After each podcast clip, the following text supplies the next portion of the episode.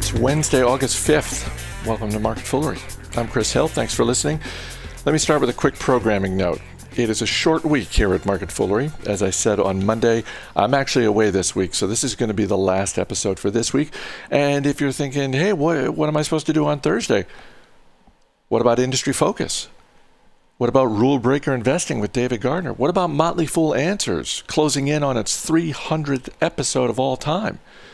By all means, if you haven't already, check out some of the other podcasts from the Motley Fool. With that out of the way, let me talk about today's episode. And I'll start here. You don't have to be a whiskey drinker to know the name Jack Daniels.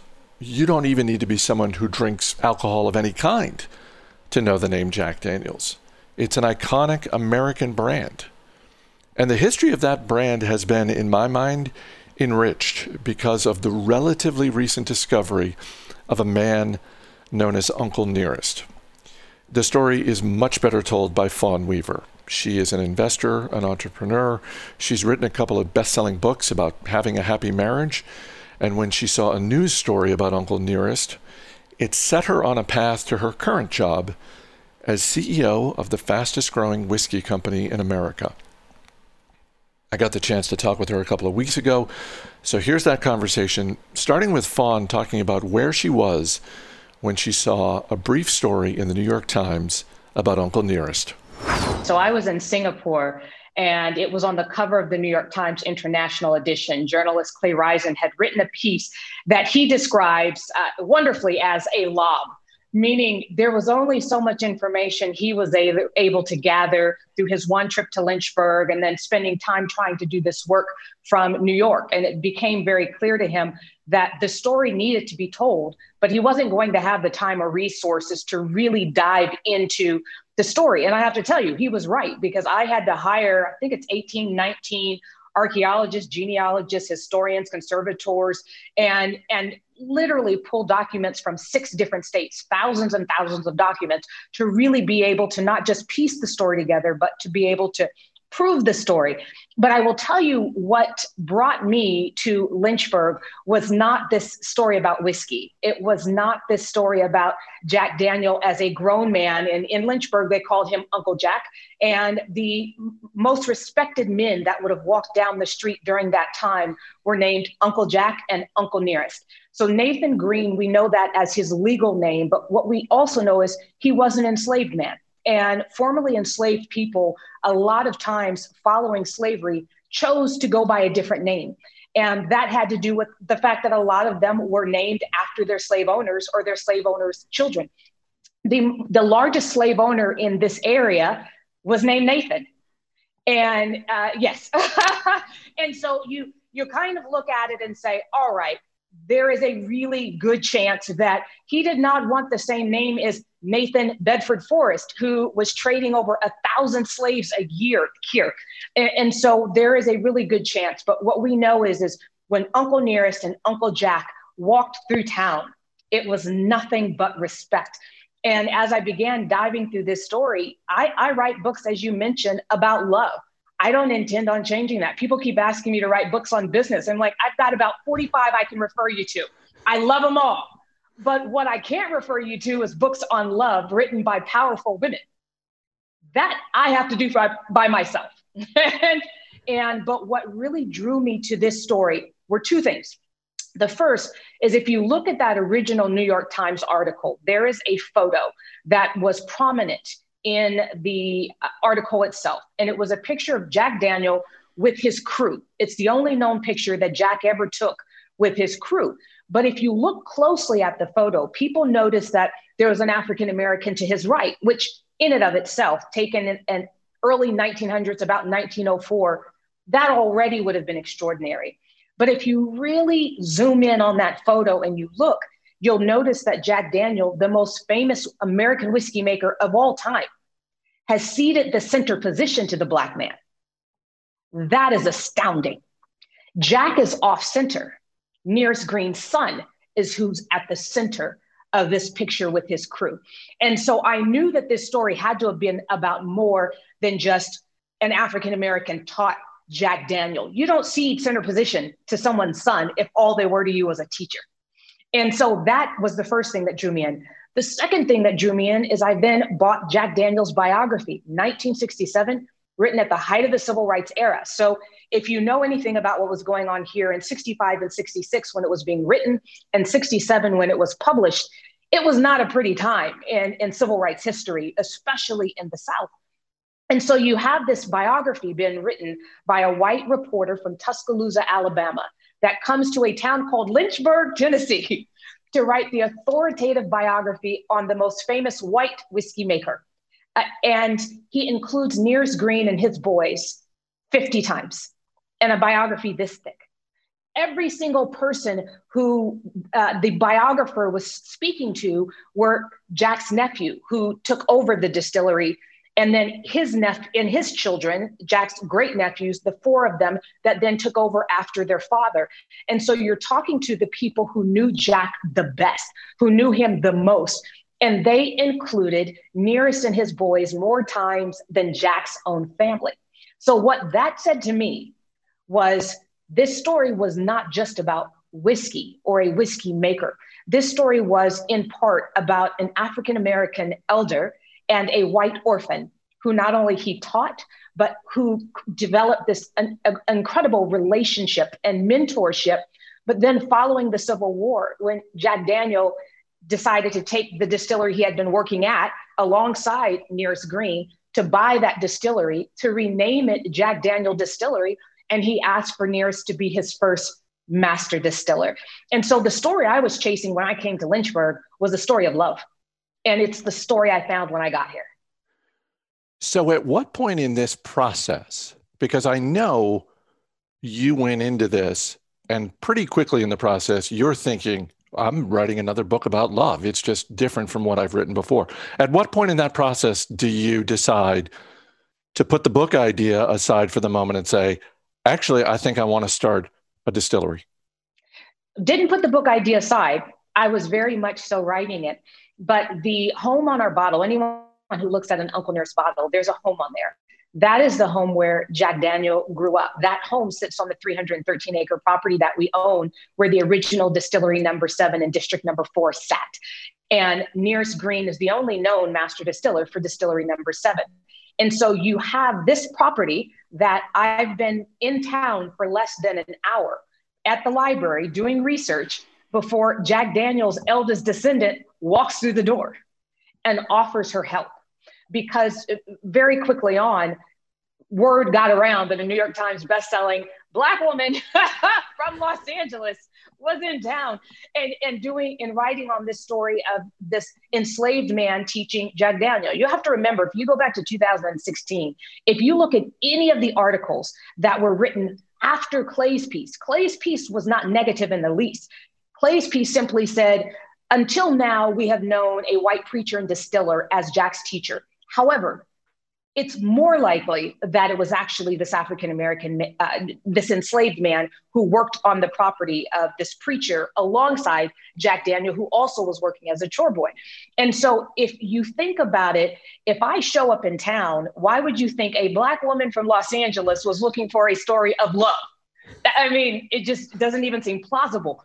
But that is why I was there. And so the eldest descendant uh, gets called to the library once the librarian calls and says, Hey, there's somebody here doing research on your family. and she comes down, and I could see in her eyes, I could see in her face, and for very good reason, concern. And I looked her in the eyes and I said, I am not here to harm your family's legacy. I believe that the press and social media have this story wrong. And I believe that, and I listed all the reasons I believe that, most of it coming from Jack's own biography. is that if he wanted to hide a person or steal a recipe, or uh, this is the worst place to document all that. and, and so I told his, his eldest descendant, I said, listen, if I do the research, and I discover that Jack is not who I believed he is. And if I discover that this was not a story of love, honor, and respect as I believe that it is, someone will come down here and pull the same exact research as me. Nothing that happens in the dark ever stays in the dark, it always comes to light. I said, however, you have my word, it will not be written by me. That is not why I'm here. And so she said to me, in that case, I want to help you. and she pulls out her cell phone and she gives me the names and numbers of Nearest Green's descendants. They grew up together. They ate around the dinner table together. They were still friends. And the last thing she said after giving me names and numbers and offering to help before she leaves out of the library, she said, Hey, you know that farm that you read about in Jack's biography? You realize it's for sale. Of course, I did not. Why would I think a, a property 150 years with a house still standing? No, absolutely not. I didn't know it was for sale. And so the long the, the, sh- the long answer to your short question is the person who she then connected me with to take me to the home was her cousin Sherry Moore. And Sherry Moore had been in the family business her entire life. And when she retired from the family business, Jack Daniel Distillery, after 31 years, she was their head of whiskey operation. And as we began diving more and more into this research, and I was sharing with them information I found out about their family, which matched the story that I believed I was going to find here in Lynchburg, then one day she says to me, You know, if you ever decide to honor Nearest with a bottle, I will come out of retirement to make sure you get it right. And not long after that, I was meeting with about 40 or 50 of Nearest's descendants. And I said, What is the one thing you think should happen? in order to honor your ancestor. And they said, We think that his name should be on a bottle. He deserves to have his own bottle. And I literally called Sherry after that meeting and said, Listen, if you will come out of retirement, I will raise the money. And that's how Uncle Nearest got started. It's amazing, uh, in part because of the reaction from uh, the people that, if you're just looking at it, if you're looking at this story in terms of sides, you can look at well there's the jack daniels side there are the people on that side. And the reaction uh, is amazing for a couple of reasons but one of them is it, re- it reminds me of um, in sort of the early 1990s when the small batch bourbon um, craze for lack of a better term started to get going. Um, you had Booker Noe, the grandson of Jim Beam, uh, Jim Beam really starting with their small batch bourbons. Um, there was this sense that all of the distilleries in Kentucky, while they compete with one another, they were all also all working together. There was a, a, a collegiality about this endeavor because they saw it as a way to grow this segment and that was one of the things I was thinking of when I was reading about sort of the reaction uh, from the the Jack some of the folks on the Jack Daniels side of this equation, um, because they saw it as a way to uh, sort of embrace uh, the history. You know, because let's face it, there's there's a version of this story where that's not the reaction. There's a version of this story where the librarian calls and um, someone comes into the library to cause trouble of some sort. Yeah, absolutely. And, and the thing that I love about this story the most is, beside the fact that it's absolutely true, is the only reason we know who Nearest Green is. People give me so much credit and I always try to shift that credit because, yes, I did the digging, but you have to understand that the only reason we know who Nearest Green was is because Jack took the time to honor him while Jack was alive. And then Jack's nephew, Lem, took the time to continue honoring Nearest and his children when he was alive and every generation. Uh, so that's the only reason that we know. It, it isn't that I was able to just dig, dig, dig and find uh, Nearest Green was the first master distiller and show a document that no one had seen. They had gone on record enough times that it was very clear they wanted to make sure people knew who was Jack's first master distiller, who taught him, who was his mentor. That's extraordinary because if you go up to the folks in Kentucky, and God bless them, I love all of them. I work side by side with them, but they all had African Americans at their distilleries in the beginning. Name one of them.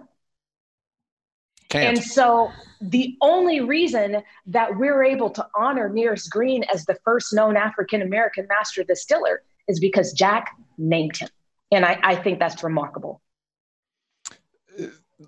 I want to talk a little bit about the business that you have started and um, let's just start with where we are right now um, in this pandemic um, with COVID 19. Uh, how are your employees holding up, and um, what has it done to the production side of your business? Our employees are holding up fantastic. On the production side, we've amp, ramped up. So we have we have been selling like crazy. And so there is there is no time to slow that process down. And so we lay down anywhere between four and 7,000 barrels a year. That is not changing this year because of, of how crazy it is out there. And our team, you know, we made a decision very early on and we began having weekly video calls with the entire company. And those calls were really, you could have just called them hope calls. The entire conversation, we never talked about what challenges were going on in the field, what challenges were in our industry. We didn't care. The only thing that we talked about was our ability to not lose heart and our ability to overcome any challenge and that we had the team to do it. And the team believed it 100%. And so even though we were from home, shelter in place, two months straight, not one person left the house unless they were going to the grocery store. I did not allow one person into the field during that period of time. And when we closed out each of the Q1 and each uh, Q2, when when we closed out Q1 because we on premise basically shut down in March of, of this year. So on premise, the restaurants, the bars. And so when you have something like that happen, you automatically think, my God, this is about to start tanking. And when we closed out Q, Q1, it was our sixth quarter in a row of triple digit gains. I don't know many industries where you can just go quarter over quarter, triple digit gains. And so I remember uh, that earnings report going out to our investors and them going, oh boy, I guess that's going to stop for, for Q2. Like, we're not going to be able to see this again. And Q2 was our seventh quarter in a row of triple digit gains. And so I think the thing that we have to understand about American whiskey is it is a native spirit and it is what people are going to drink, whether high or low, good times or bad times. And if we embrace that, which we have, and understand that yes, who's drinking it may change over this period of time, but there's still somebody who's going to want to drink American whiskey, then you're able to just keep pivoting. So I, I can say that we have pivoted as an industry multiple times during this coronavirus, but this industry is solid and it's doing incredibly well. Uh, it's amazing growth. And uh, I should just point out uh, for those watching and listening, um, Uncle Nearest the fastest growing independent whiskey brand in US history. Um, all the more impressive to me because of the aging process. You know, good vodka takes a lot less time to make than good whiskey, um, yeah. I, which leads me to this. When you decide to go down the avenue of starting a distillery, honoring Uncle Nearest uh, by putting him on a bottle, was there any pushback from people you went to talk to, or was the story so great that you were beating off investors with a stick? Oh yeah, beating off investors with a stick is for sure. Still, still, still to this day. And so, uh, folks will ask me, how do I set my valuation? Because I get so many incoming uh, in, investor requests. And so, seed series, I set a valuation and said, this is where we are. And series A, series B, same thing. And after each series, when I'd get incoming, I'd say, this is my next number.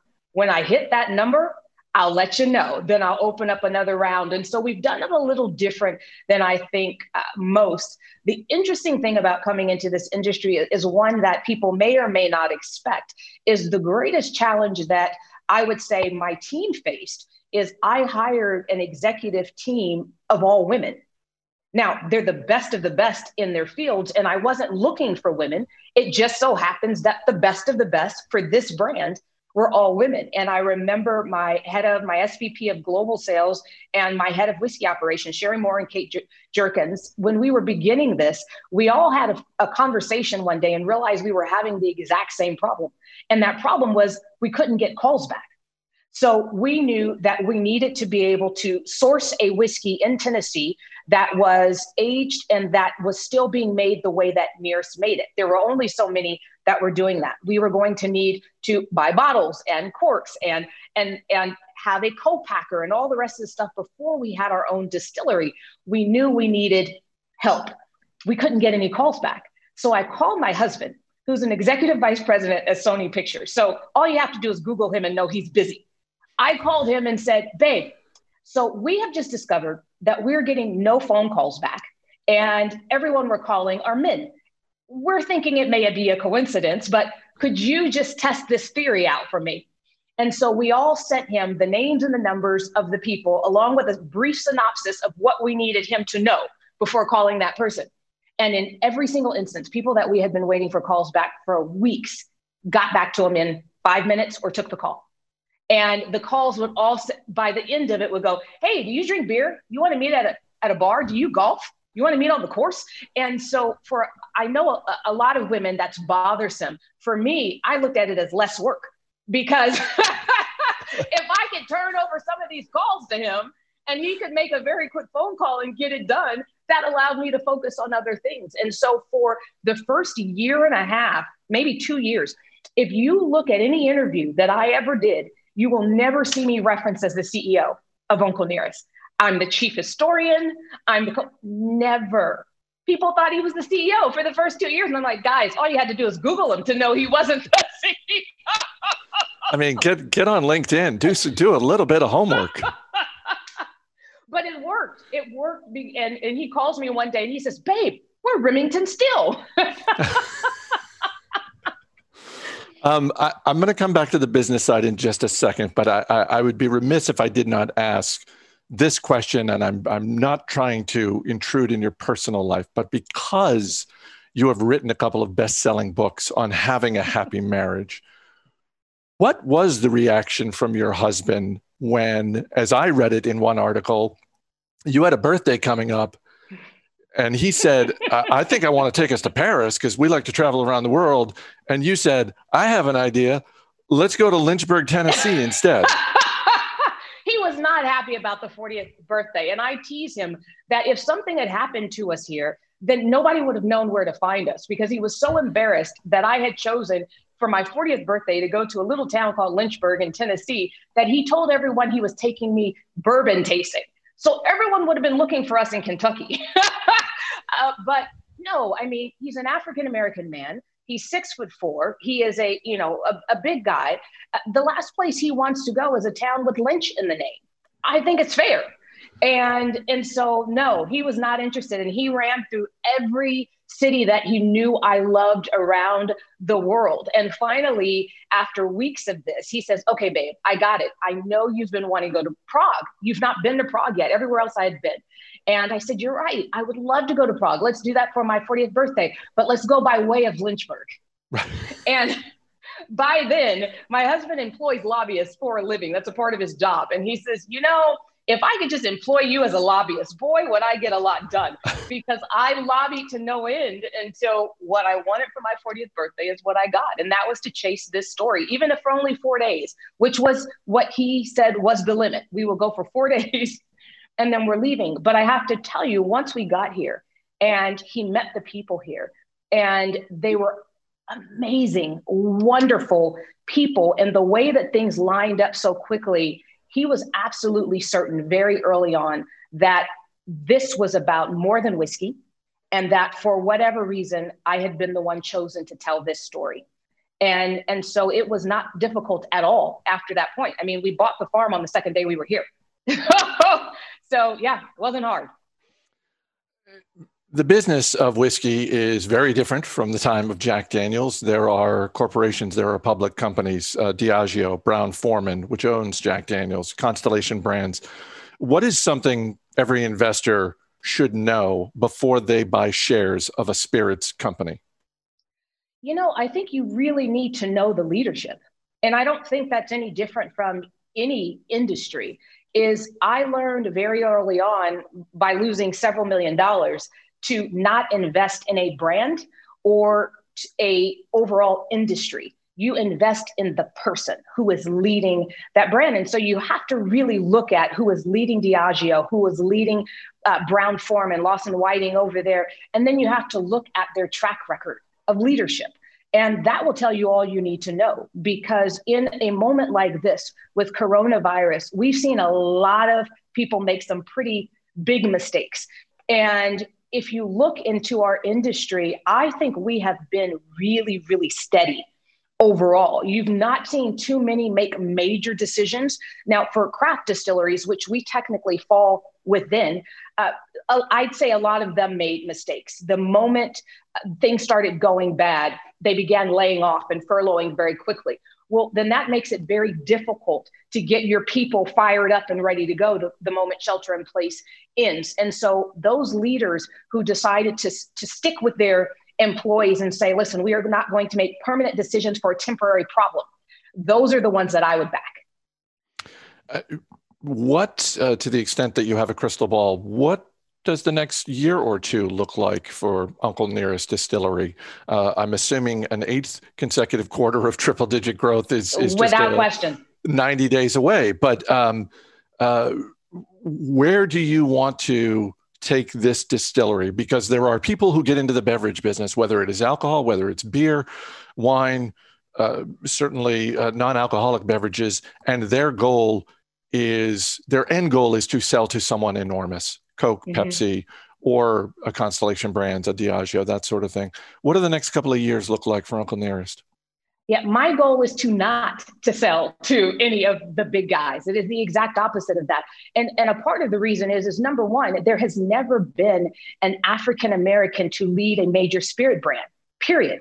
I would be foolish to come in and make history and to be the first and then turn it over to one of the big guys because in case you hadn't noticed, all of the big guys are, are white male. And so then we no longer have someone in that in that place. But for Uncle Nearest, you mentioned it earlier. It's the fastest growing independent American whiskey brand in U.S. history. I'm not content with being the fastest growing American whiskey brand. I want to be the fastest growing American premium spirit of all times. And the only one who has beat us at this point uh, in their lifespan is Casamigos. That's who we're going after. Not because they're not fantastic, but because they're tequila and American whiskey is the native spirit. And that is who should have the record in America. And that's what we're going to do. Uh, last question before I let you go, and I appreciate your time because I can only guess at how busy you are, particularly during this time. um, I have been to the Uncle Nearest website. I have a bottle of the 1856 on its way to my home. How would you recommend I enjoy it? Oh gosh, it depends. You you already said that you love whiskey, right? Yes. Okay. Well, Uncle Nearest is the most awarded American whiskey of 2019 so far of 2020. I say enjoy it neat because the world has given it every double gold there is, the world's best, best Tennessee whiskey. If you go across the spectrum and just look for what whiskey ranked best, best, best, best, 90 top awards in in 2 years. So I'd say drink it neat. It's how I drink it. Since I had that conversation with Fawn Weaver, the bottle did arrive, and I cannot recommend it highly enough. If you're not a whiskey drinker, this is one of those whiskeys that makes a great gift for someone in your life who is a whiskey drinker, in part because there's an amazing story that's a part of it. If you want to learn more, just go to unclenearest.com. As always, people on the program may have interest in the stocks they talk about, and the Motley Fool may have formal recommendations for or against, so don't buy or sell stocks based solely on what you hear.